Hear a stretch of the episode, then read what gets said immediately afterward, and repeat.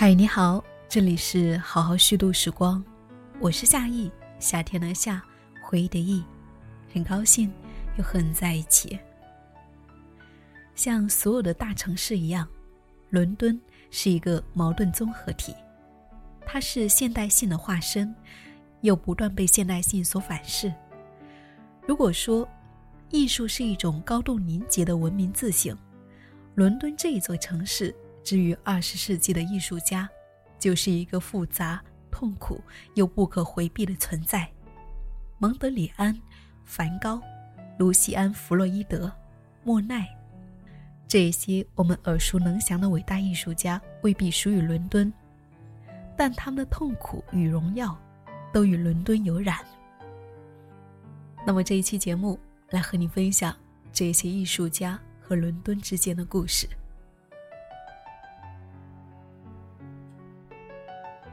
一九三八年，德军越过马提诺防线，只用了三十八天时间就占领了法国。同年九月，蒙德里安在朋友兼艺术家威尼弗雷德·尼克尔森的陪同下，从巴黎来到伦敦，躲避德军入侵。一向谨慎严肃的艺术家，并没有流露出太多表情。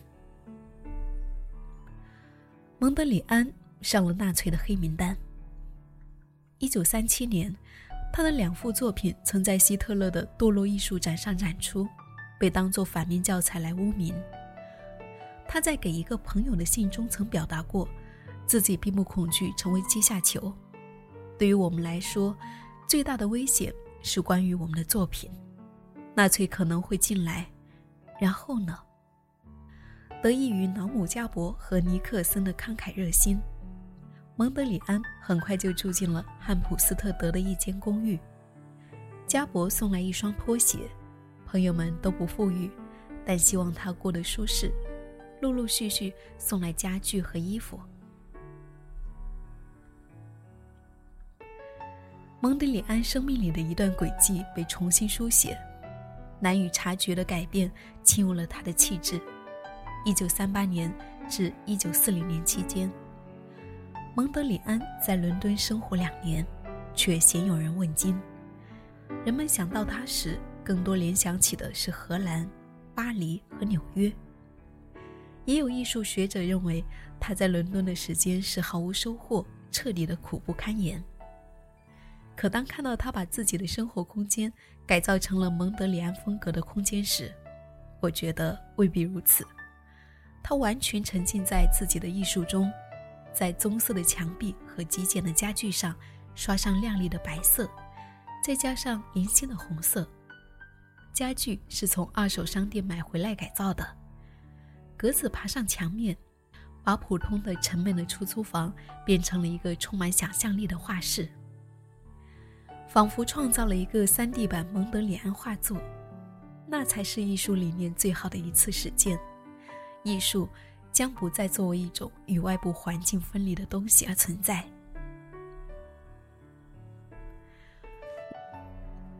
蒙德里安的身材依旧消瘦笔挺，总穿着一件旧外套独来独往。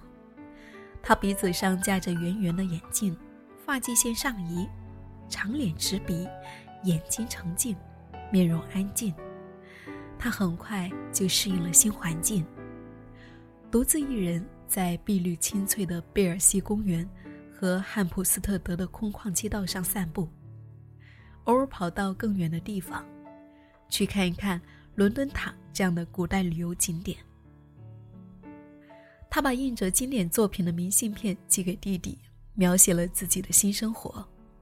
从这里开始，他费尽心思地创作新的画作。艺术家受不同环境的影响很大。蒙德里安再次创作了特拉法加广场，这是一系列以二战期间给他提供避难所的城市地点为创作题材的作品。在伦敦这一时期的作品中，能够看到蒙德里安情绪的变化，尽管仍旧是一丝不苟的线条，仍旧是三原色的格子，但与早期的画作相比，平面更小，排列更为协调，色彩稀少。色块的位置总是让整个画面看上去不稳定。仿佛外界也存在着山雨欲来的力量，可以随时摧毁这种宁静。蒙德里安的邻居是本尼克森和他的第二任妻子芭芭拉·霍普尔斯。赫伯特·雷德和亨利·摩尔也住在汉普斯特德。并不是所有人都能够立刻对蒙德里安产生好感。他的冷酷外表出了名，沉稳冷静，不爱说话，孤独但也自得其乐，常常被人描绘出清教徒式的苦行僧。作家玛格丽特·加德纳记得在一次聚会上看到他，注意到他站得很僵硬，双臂紧贴在身旁，仿佛在抵御某种危险的入侵。他是一个荷兰的清教徒，类似于严厉的阿诺菲尼。蒙德里安喜欢跟熟悉的朋友讨论艺术，他最亲密的朋友是住在附近的艺术家。约翰·斯蒂芬森，斯蒂芬森还经常开车送蒙德里安进城，让他参观伦敦的景点、看展览和认识新的朋友。在伦敦，大家说蒙德里安的作品是绘画的终点。哪个艺术家不想来拜访他呢？芭芭拉·霍普沃斯看到举止优雅、风度翩翩的艺术家，他原本忐忑的心便放松了下来。蒙德里安为到访者端茶倒水，递上饼干。芭芭拉·赫普沃斯努力端详着这伟大的工作室，开始接受这种色彩和形式的惊人力量。访客们很容易发现，这位荷兰艺术家总是在画同一幅画中的黑线。赫伯特·里德曾经问他：“是为了线条的宽度更加精准吗？”他回答说：“不是，这是一个强度的问题，只有通过反复涂抹颜料才能够达到。色彩对于蒙德里安来说是一个极度纯净和精确的品质。”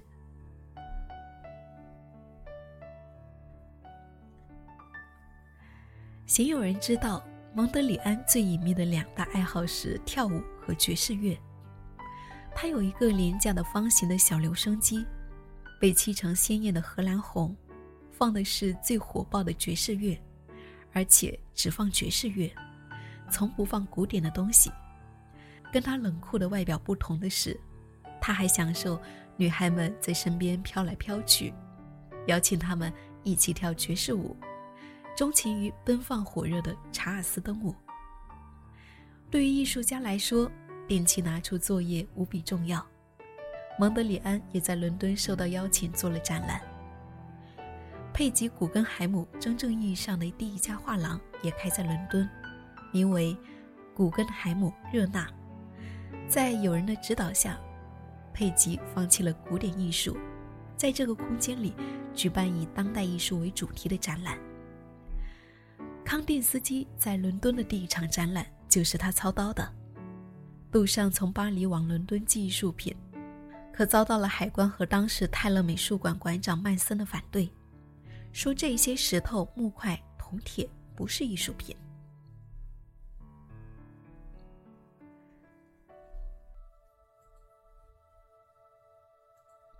当代艺术在当时的伦敦并不盛行，蒙德里安的一幅画也被佩吉在自己的画廊展出。佩吉在自己的回忆录里是这么写的：著名的荷兰抽画艺术家皮特·蒙德里安走进古根海姆热闹画廊，他没有走向作品，而是反过来问我，能不能推荐几家夜总会给他。他也想去跳舞，我惊讶万分，因为他已经六十六岁高龄了。但当我和他跳起舞来，我才发现。他未曾老去的心，仍旧在尽情享受着生活。他是一位出色的舞者，带着军人般挺拔的姿态，兴致勃勃，充满活力。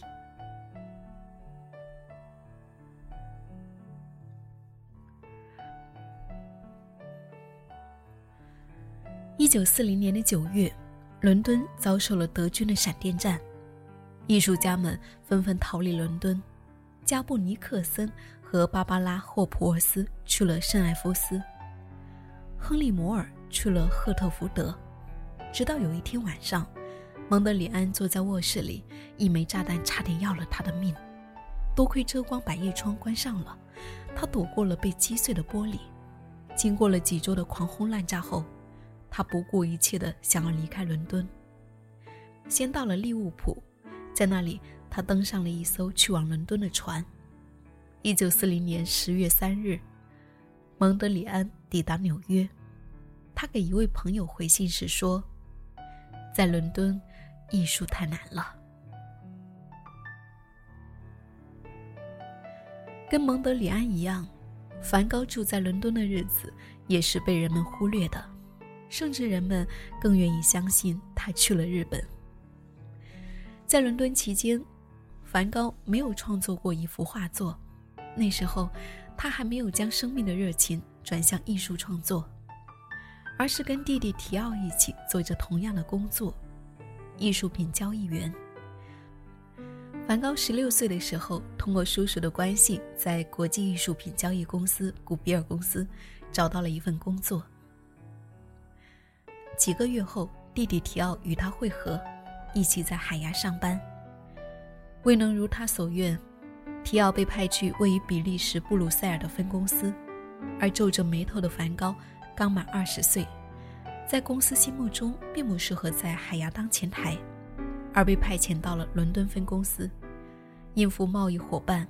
不过，几年后，梵高就被公司解雇了。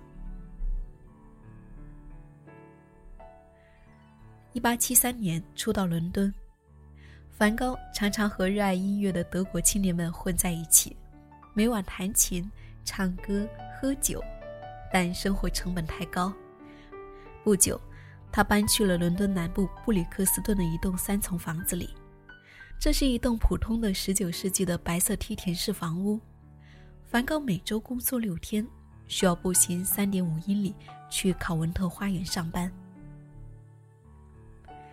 他每天途经热闹的水果、蔬菜商铺，看到街头艺人杂耍，偶尔穿过亨利埃塔街的小巷，在圣保罗教堂的小花园坐上一会儿。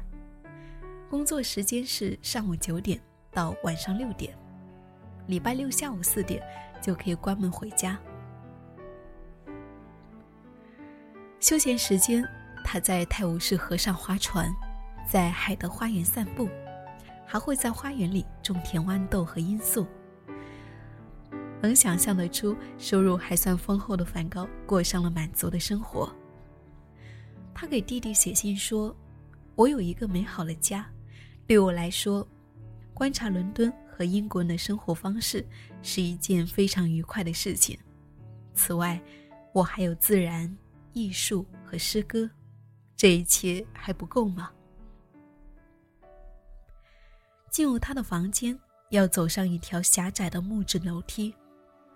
梵高住在二楼的前厅，房子的其余部分是由房东太太和他十九岁的女儿居住使用。悲剧开始于他爱上了房东太太的女儿，十九岁的尤金尼·卢瓦耶。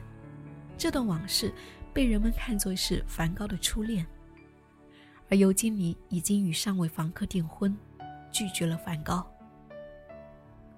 他活在一种复杂矛盾的情绪里。他把对尤金妮的倾慕之情埋在心里，和他约定要以兄妹相待，却没有真的死心。还在暗自努力追求她，他常常给远在荷兰的远方表姐写情书，尽管表姐已经嫁为人妻。他还给已经满十六岁的妹妹安娜写信，鼓励她来伦敦谋生，可以找一份家庭教师的工作，更重要的是可以与他一起生活。安娜被打动，真的搬来了伦敦。住了几周以后，就和哥哥一起搬出了布里克斯顿。有人猜测，是安娜希望哥哥和尤金尼彻底做一个了断，而不是在毫无希望的感情里苦苦纠缠。如今，梵高曾经住过的哈克福德路八十七号已经被英籍华人夫妻买下，开放给公众。朋友很兴奋地前去参观，看到不过是普通的房子，更不可能真的有梵高的痕迹。不过，新主人翻修房子的时候，在梵高卧室的地板下面与阁楼木材之间，发现了一份保险单据，一本1867年出版的《祈祷与赞美诗》，一些带有水彩画的纸片，还有一团球状文件。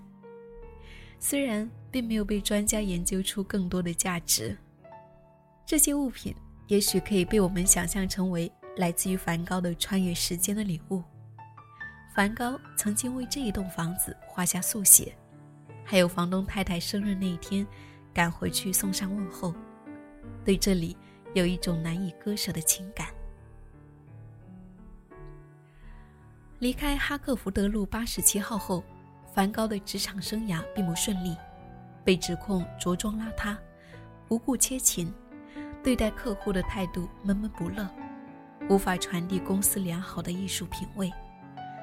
他先是和伦敦的老板闹翻，被辞退以后，在泰晤士河南岸的一所寄宿学校找了一份助教的工作，却发现学校无比吝啬，总克扣教师的工资，于是他设法转去了另一个学校。在学校工作的时间里，他常常流露出为自己的宗教信仰去南美洲传教的想法。后来回乡探亲时，被家人强行留下。便发现他的性格越发古怪孤僻。路易斯·蒂尔伯格坚信，我们所熟知的梵高是在伦敦出生的。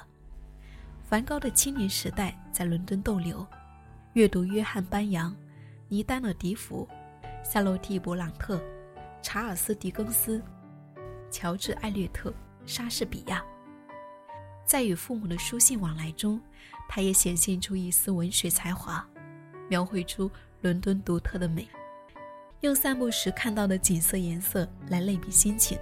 比如说，我更欣赏我们分离时的灰色时光。这段时光也意味着，我们不能够完全把梵高看作是一个野生画家。他的艺术修养在失败的职场经历中得到了锻炼，从事艺术品交易。梵高得以了解同时代的艺术家，自己也在收藏版画和油画作品。在伦敦的梵高还不知道自己未来会专注于绘画，至少他已经发现自己对商业的漫不经心，更不适合团队协作。他流连于各个美术馆，大英博物馆、华莱士收藏馆、达里奇美术馆、国家美术馆。他接触到了英国本土的画家作品，包括约翰·康斯特布尔、约翰·米莱斯等四十多位艺术家被他在书信中提到。我们借此可以推测，这些艺术家对他日后的创作产生影响。就像是詹姆斯·惠特勒的画作《黑色与金色下的夜曲》，下坠的烟火中，我们可以看到与梵高的《罗纳河上的星夜》。有着相似的构图。在米莱斯寒冷的十月中，我们看到与梵高秋天的黄昏景象相似的意境。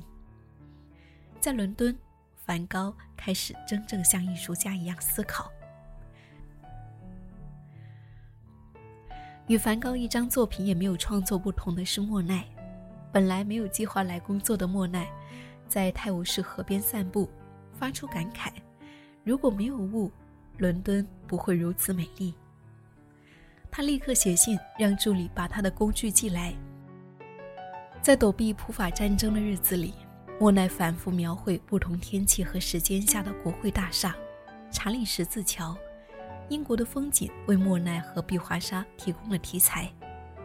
他们研究透纳的作品，更懂了光和影的奥秘和转瞬即逝的景色。有人因躲避战争而来，如蒙德里安、卢西安·弗洛伊德、莫奈；有人为生计而来，如梵高。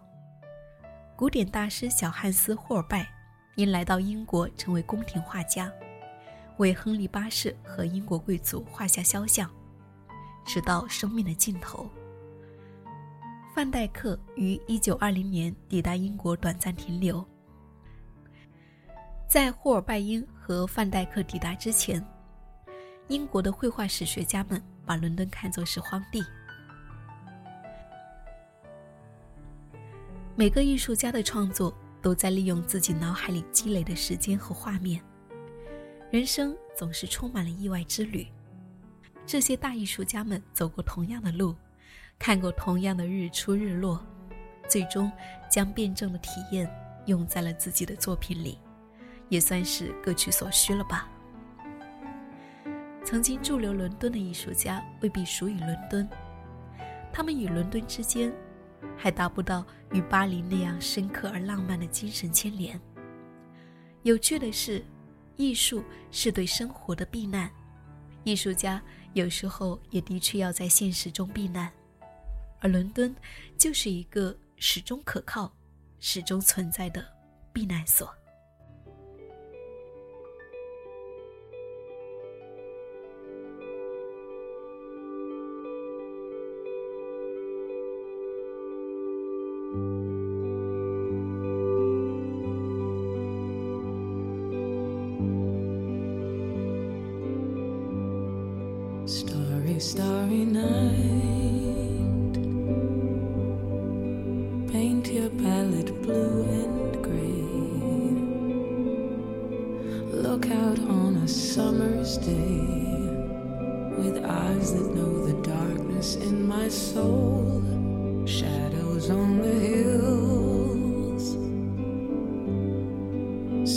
The trees and daffodils.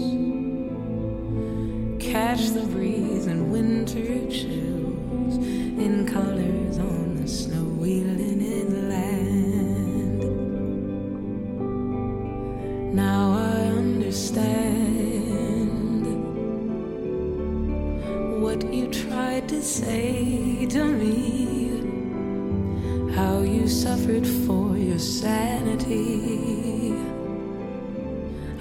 tried to set them free. They would not listen, they did not know how.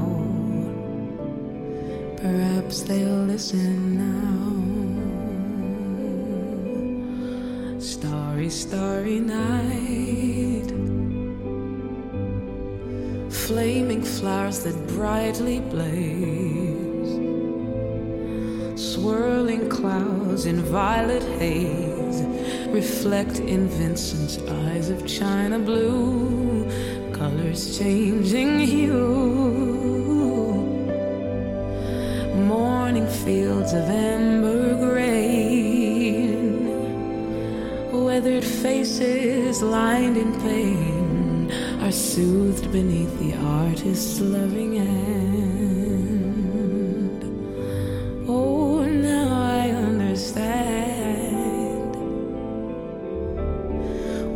You tried to say to me, how you suffered for your sanity,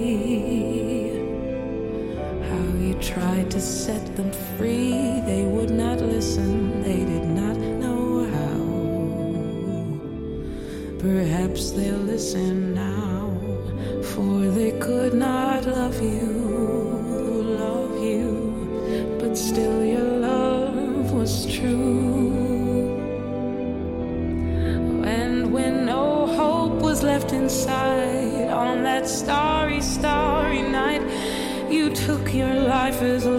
often do. But I could have told you, Vincent, this world was never meant for one as beautiful as you. Oh, starry, starry night. Portraits hung